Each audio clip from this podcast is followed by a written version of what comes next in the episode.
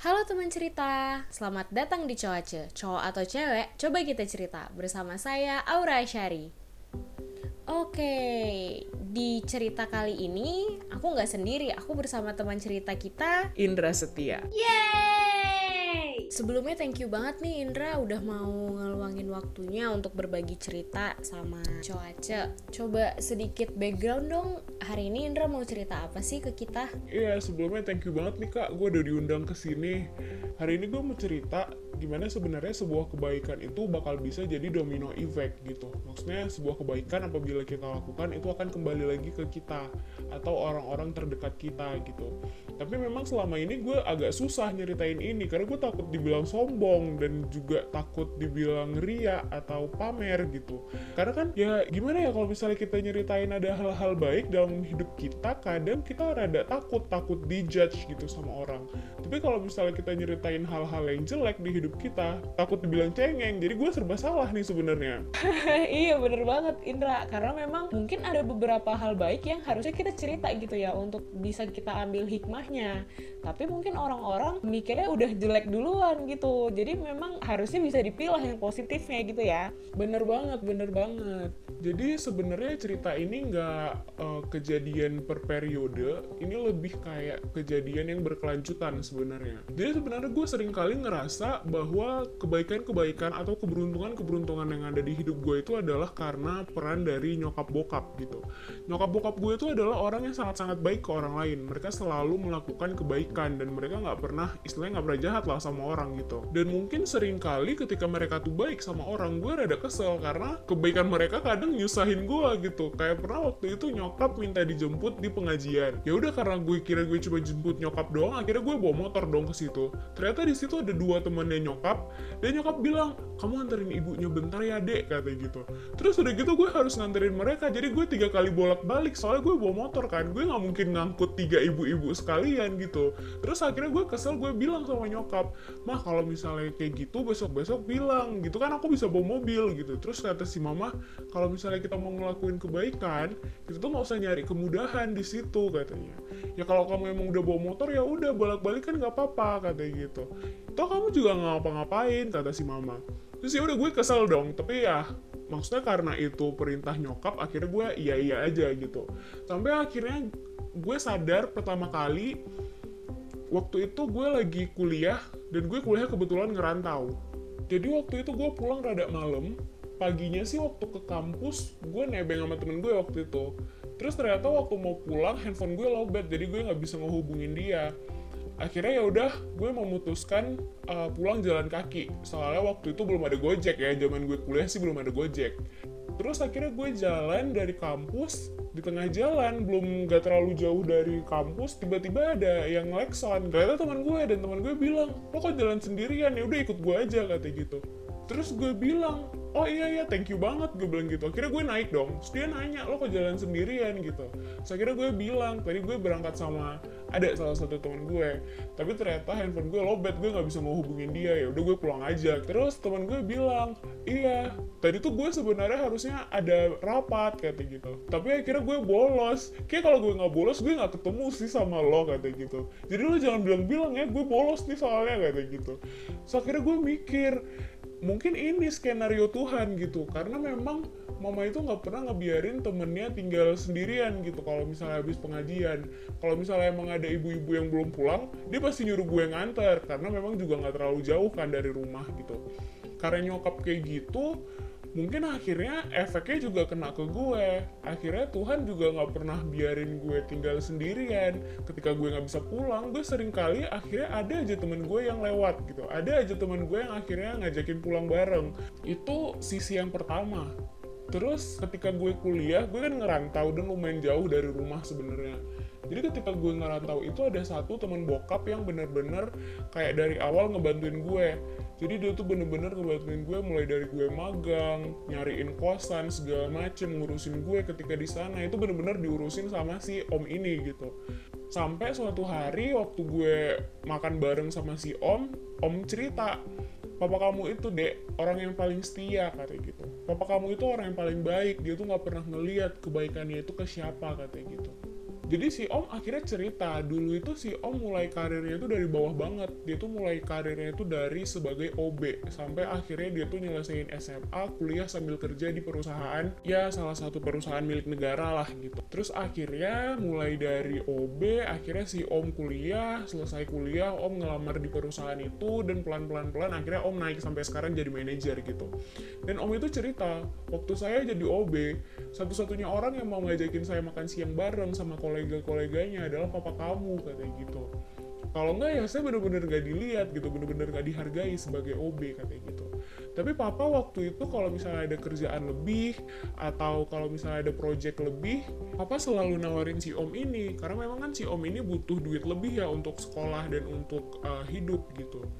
Makanya akhirnya om nggak pernah lupa akan bukan jasa apa ya akan kebaikannya papa gitu. Waktu dia masih susah. Jadi dia bener-bener ngebantuin gue dari gue kuliah sampai gue lulus kayak gitu. Dia bener-bener kayak memprovide semua kebutuhan gue waktu itu. Dan itu thankfully adalah karena kebaikannya papa sama dia. Kalau waktu itu mungkin papa sama-sama aja kayak orang lain nggak mau ngajakin si om makan. Kalau misalnya ada apa-apa nggak mau ngajakin si om mungkin gue tuh kuliah bakal sendiri banget nyari kosan sendiri apa-apa sendiri. Kalau misalnya gue butuh apa-apa nggak ada yang bantu gitu. Terus kejadian selanjutnya adalah ketika waktu itu gue ada acara di Bandung. Dan sampai di Bandung itu gue kecopetan. Dan gue inget gue tuh sebenarnya punya teman di sana. Bukan teman sih sebenarnya si kakak ini adalah tetangga gue dulu gitu. Terus akhirnya tapi kan gue udah lama banget nih nggak kontakan sama dia udah lebih dari 10 tahun kayaknya gue nggak kontakan. Akhirnya gue beraniin diri gue DM Instagram ya Hai kak gue kecopetan gini gini gini gini. Surprisingly si kakak ini langsung kayak oh ya udah kamu di situ aja aku jemput kamu sekarang. Kamu pakai baju warna apa? Gini gitu kan. Karena emang gue udah lupa muka dia kayak gimana sebenarnya kayak yang itu kan udah lama banget ya udah lebih dari 10 tahun. Akhirnya gue dijemput sama si kakak dan gue di provide gue dikasih duit jajan waktu itu karena ATM duit gue semuanya hilang terus akhirnya gue dijajanin sama si kakak gue dibantuin sama dia akhirnya gue balik lagi ke rumah juga uh, masih pakai duit dia. Gue bilang kak nanti aku ganti ya gue bilang gitu. Terus dia bilang oh jangan. Papa mama kamu dulu baik banget sama aku kayak gitu. Terus si kakak bilang sebenarnya kalau ditanyain kebaikannya kayak gimana aku nggak bisa ingat papa mama kamu tuh baik yang kayak gimana sih sebenarnya ke aku gitu. Tapi the only things that she remembers is that papa mama itu baik banget sama dia dan selalu ngebantuin dia katanya gitu dalam hal apa pun. Makanya akhirnya gue udah dijajanin ke mana-mana gue ditemenin sama dia dan akhirnya gue balik ke rumah pun itu dia ngasihin oleh-oleh buat gue dan buat keluarga kayak gitu dan menurut gue hal ini nggak akan kejadian kalau misalnya waktu gue masih kecil papa mama itu adalah orang yang nggak peduli sama orang kayak gitu. Tapi karena papa mama itu baik banget akhirnya sampai sekarang ada aja gitu yang ngebantuin gue. Mau itu tetangga gue 10 tahun yang lalu mau itu siapalah gitu tetap aja ada yang ngebantuin gue. Dan baik banget sebenarnya kebaikan-kebaikan kecil yang um, menurut gue itu tuh karena nyokap baik kayak gitu. Jadi sebenarnya gue tuh di rumah cuma bertiga. Gue bokap sama nyokap gitu. Tapi nyokap tuh kalau misalnya masak wah kayak sekampung baik banget men. Terus gue suka bilang kan ma ini kenapa sih masaknya baik banget? gitu. Terus si mama jawab ini tuh buat dibagiin ke tante sebelah ke anak kos sebelah. Jadi di sebelah rumah gue itu ada kayak kosan gitu. Tapi itu bukan maksudnya itu bukan kosan gue juga itu kosannya orang. Dan gue sama sekali nggak kenal sebenarnya sama anak kos yang di situ. Tapi nyokap suruh gue ngebagiin makanannya ke anak kos itu ngebagiin ke tetangga dan segala macem. Soalnya kata nyokap kita kan nggak tahu si anak kosnya udah makan apa belum hari ini. Mereka tuh kan dirantau katanya gitu akhirnya ya udahlah gue nurut-nurut aja gitu. Dan emang bener ketika gantian gue yang ngekos gue tuh nggak pernah yang kayak kekurangan makanan gitu. Kayak ada aja rezeki gue yang dikasihin sama temen-temen lah dapat dari sini situ lah. Gue dapat rezeki lebih lah. Pokoknya kayak ada aja. Dan mungkin itu karena dulu nyokap suka uh, bagiin itu semua ke orang yang bahkan mungkin nyokap nggak kenal kayak gitu. Dan gue inget banget sebenarnya waktu gue kecil papa tuh pernah bilang Indra kita tuh emang bukan orang kaya kita tuh bukan orang yang berlebih. Tapi di antara ketidaklebihan kita itu kita tetap harus bisa berbagi ke orang lain. Karena ya cuma itu tabungan kita satu-satunya katanya gitu. Kalau nggak kayak gitu ya kita bukan hi bakal hidup makin sempit katanya gitu itulah yang sekarang gue berusaha untuk amalin karena papa selalu bilang kalau misalnya rezeki itu sebenarnya titipan gitu. Dan sebenarnya kalau misalnya hidup kita tuh harus nyenengin Tuhan lah istilahnya. Nggak semua hamba Tuhan itu beruntung gitu. Tapi kalau kita bantuin hamba Tuhan yang lain Tuhan itu akan sayang sama kita gitu. Jadi ya supaya kita disayang Tuhan rezekinya lancar kita tuh harus berbagi dulu kayak gitu. Dan kalau misalnya kita hidup dengan cara seperti itu akhirnya ya kenegatifan-kenegatifan yang ada di hidup kita itu bakal agak berkurang. Tapi gue setuju banget sih Indra dengan pesan papa lo karena kan sebenarnya uh, apa namanya kebaikan yang kayak lo bilang tadi adanya domino effect itu adalah memang hukum di setiap agama kalau menurut gue ya. Kayak misalnya nih di Islam ada yang namanya ibadah dan surga dosa dan neraka. Itu kan sama sebenarnya. Jadi kayak apa yang lo tanam itu yang bakal lo tuai. Kayak misalnya di Buddha ada yang namanya karma baik karma buruk kayak gitu. Itu kan sebenarnya memang istilahnya kayak hukum timbal balik ya. Jadi lo tuh kalau misalnya terus-terusan ngasih kebaikan kebaikan itu juga bakal datang kalau lo suatu hari nanti kayak gitu. Iya bener banget kak. Makanya sebenarnya kadang kalau misalnya temen-temen gue tuh cerita Kayak mereka merasa hidupnya sempit Kayak mereka merasa hidupnya tuh kayak kurang rezeki Atau apa Gue tuh kayak pengen pengen ceritain ini gitu. Itu Tapi gue takut yang kayak uh, dibilang sombong atau apa gitu. Atau maksudnya takut dibilang terlalu membanggakan orang tua Ria segala macem kayak gitu Padahal menurut gue kalaupun hal ini nggak dilakuin oleh nyokap bokap misalnya dilakuin oleh orang lain gue tetap akan kayak bakal ngebagiin cerita ini gitu. Karena memang menurut gue ini bagus banget. Ini adalah hukum yang emang bener-bener ada kayak gitu di dunia. Dan juga sebenarnya kalau misalnya kita baik sama orang orang mana sih yang nggak mau baik sama kita?